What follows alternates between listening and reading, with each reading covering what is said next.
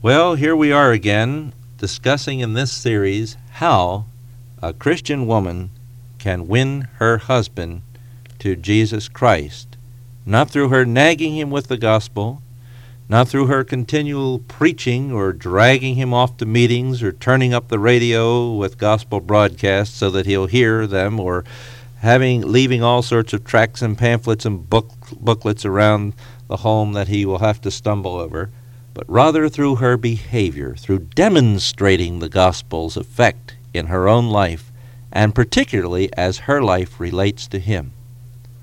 But why should I have to do all of this? Somebody is saying who's been listening to us. Why should I have to do everything when my husband doesn't do anything? He just lies around and drinks beer and he just uh, watches the television and goes out with the guys bowling and goes fishing half the time and uh, he doesn't care about taking his responsibilities. Why should I take mine? All right, we'll have to talk about that today a little bit. You see, you've got to realize that your husband is an unbeliever. What do you expect of an unsaved person? Can you expect any more than what you've described? Well, if you do, you don't know your Bible, or you don't believe it if you know it, or you haven't learned how to apply it very well.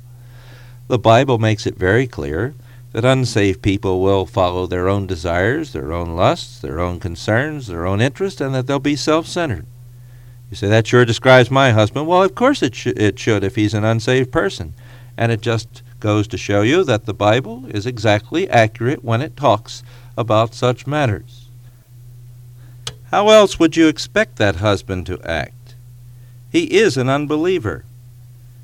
You know, we have to remember that unbelievers look and act like unbelievers, and that believers, even though they don't always look and act like believers, are the only ones who can. Cats aren't expected to bark, dogs aren't expected to meow. You can't ask things of your unsaved husband that he can't do until he becomes a believer. Don't expect him to live like a believer. And, of most importance, don't expect him to be what he is to be before you decide that you are going to be what God says you should be. That's the crucial point. You certainly cannot expect your husband to be the basis his behavior to be the basis for yours. You see, there are wives who say, Well, when my husband starts acting like he should, then I'll act like I should. Christian, that's no way to look at this matter. Christian wife, God doesn't say you're to do what I tell you to do only if your husband and when your husband does what he's to do. Nothing of the kind. Just the opposite is expressed in this passage.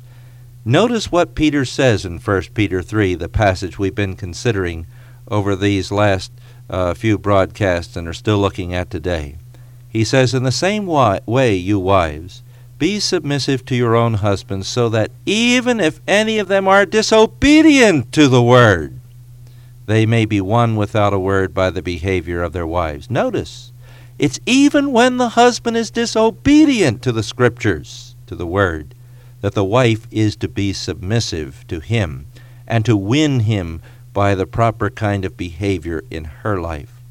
So you see, there's no ground for her to say, or for you to say, if you're the one who's trying to crawl out of that obligation, I'll do what I should do when my husband does what he should do. Listen, if he's an unbeliever, you can never expect that. You can't expect him to live and do in the way in which the Word of God tells him to live and to do as a husband in that home. He is incapable of that apart from the regeneration of the Holy Spirit, who alone can change a person to make his life to be productive and, and meaningful in a home in such a way that the Word of God is obeyed and the blessing of God is upon his behavior. All you can expect from that husband is unsaved behavior sinful behavior, behavior that does not acknowledge the Word of God and that disobeys the Word of God. That means sinful behavior. And that means that a lot of that behavior on the part of your husband is going to be negative toward you because you're the one who lives most closely with him.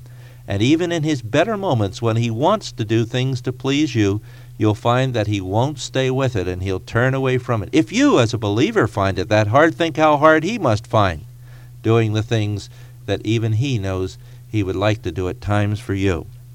No, aggressive submission in the home means that you, as the wife, you, as the one who knows Christ, are going to have to take the lead in doing the things that God says to do.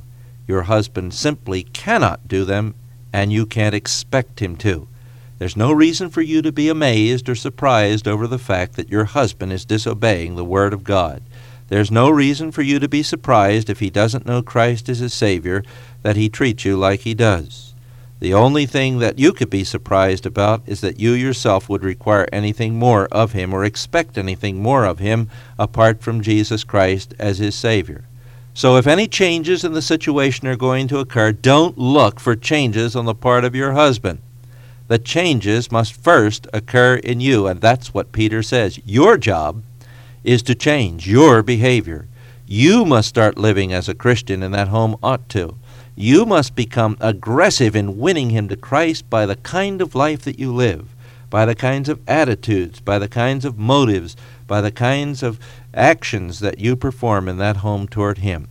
And until and unless you do, the status quo will continue. And that, of course, is a status quo in which things are deteriorating. So I'm telling you, Christian woman, I'm telling you, Christian wife, today, don't make excuses. Don't shift the blame to your husband. Don't say, I'll do it when he does it. You take the initiative.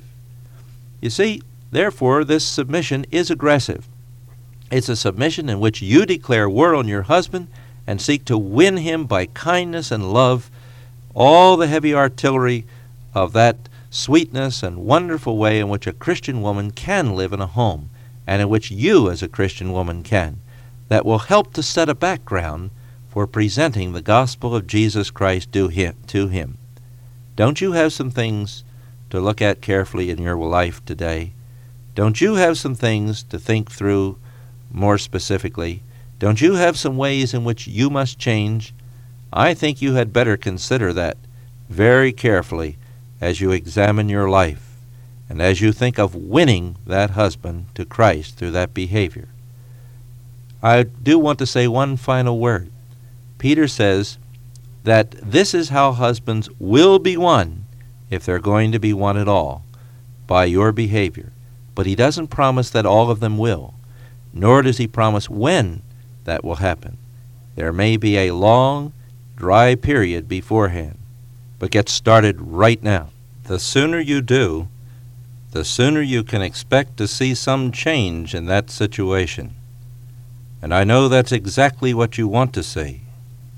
And that's exactly what God wants to see. You can win your husband by the grace of God if you really get started and really begin to obey the Word of God in spite of what, what your husband may or may not do. O oh Lord, help wives this morning to see this, to be challenged by it, to repent of their sin and to begin to live for Jesus Christ, that their husbands may be won to him, we pray. In his name, amen.